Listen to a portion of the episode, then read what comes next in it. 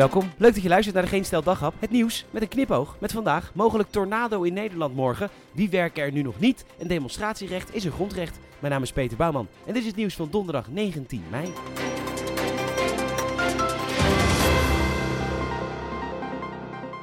Tornado jagen is dus een hele lange tijd heel populair geweest op Discovery Channel en zo. En dat ging eigenlijk elke aflevering hetzelfde. Zouden ze dan zo dichtbij komen dat je echt koeien ziet wegwaaien en zo? En wij als kijker hoopten elke aflevering dat die hele auto en cameracrew de lucht in getild zouden worden. Maar dat gebeurde natuurlijk nooit. Altijd waren ze te laat en altijd was het net te ver weg voor het leuke. Dus toen kwam er een film, Twister, met Helen Hunt en de regie in handen van, jawel, Jan de Bond.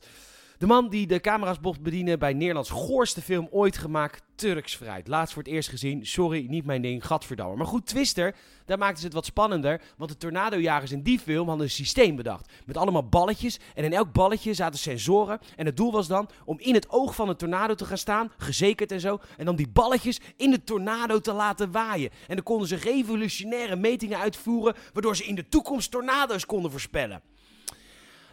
Dat eh, was natuurlijk pure fictie, maar wel eh, interessanter dan het echte leven. Want nu zeggen weer mensen dat er morgen misschien een tornado komt in Brabant en Limburg. Vet, als je een nieuwe hobby zoekt, kun je nu stormchaser worden in Budel.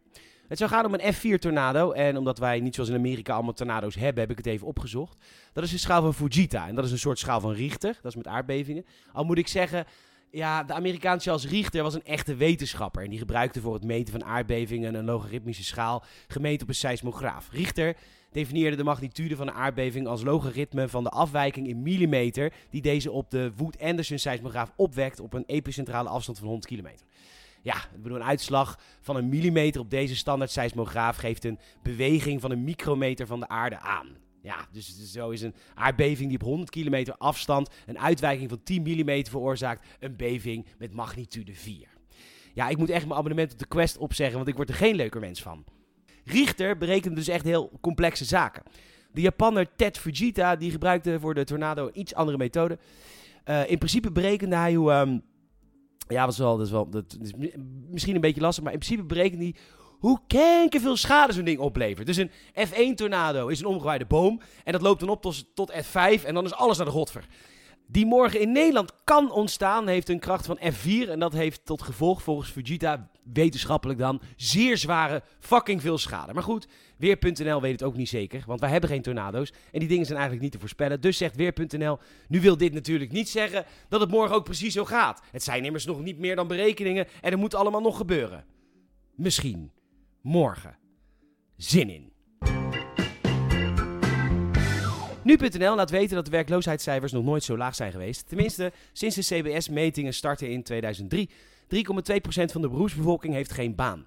Buiten het feit dat 3,3 miljoen mensen buiten de beroepsbevolking vallen. Zij willen niet werken en werken dus ook niet. Ik vraag me toch altijd af wat die mensen de hele dag doen in hun leven. Maar goed, van de mensen die wel een baan willen, lukt het 3,2% dus niet. En dat zijn dus 316.000 mensen.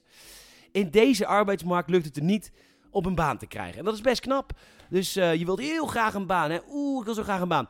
En je hebt een hartslag, een ademhaling en je temperatuur is ongeveer 37 graden. Dan kun je nu letterlijk overal aan de slag voor goed geld. Wie zijn die mensen? Ik ben oprecht benieuwd. Vandaag staat de vrijheid weer eens onder druk, want de VVD in de gemeente Den Haag wil plotselinge demonstraties verbieden.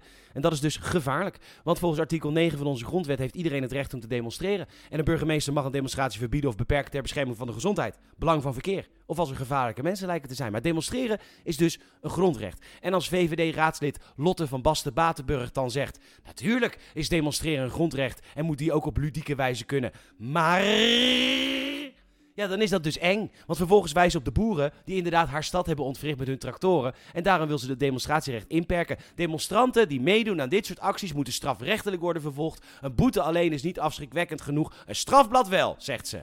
Ja, mevrouw van Basten-Batenburg komt dus uit een patriciërsgeslacht. Dat komt van het woord patriciaat. En dat is een verzamelnaam voor de families die van oudsher de bestuurders van een samenleving leveren. Ja, ik heb dus niks aan deze informatie. Leer me de ziekte te genezen, godverdomme kutquest!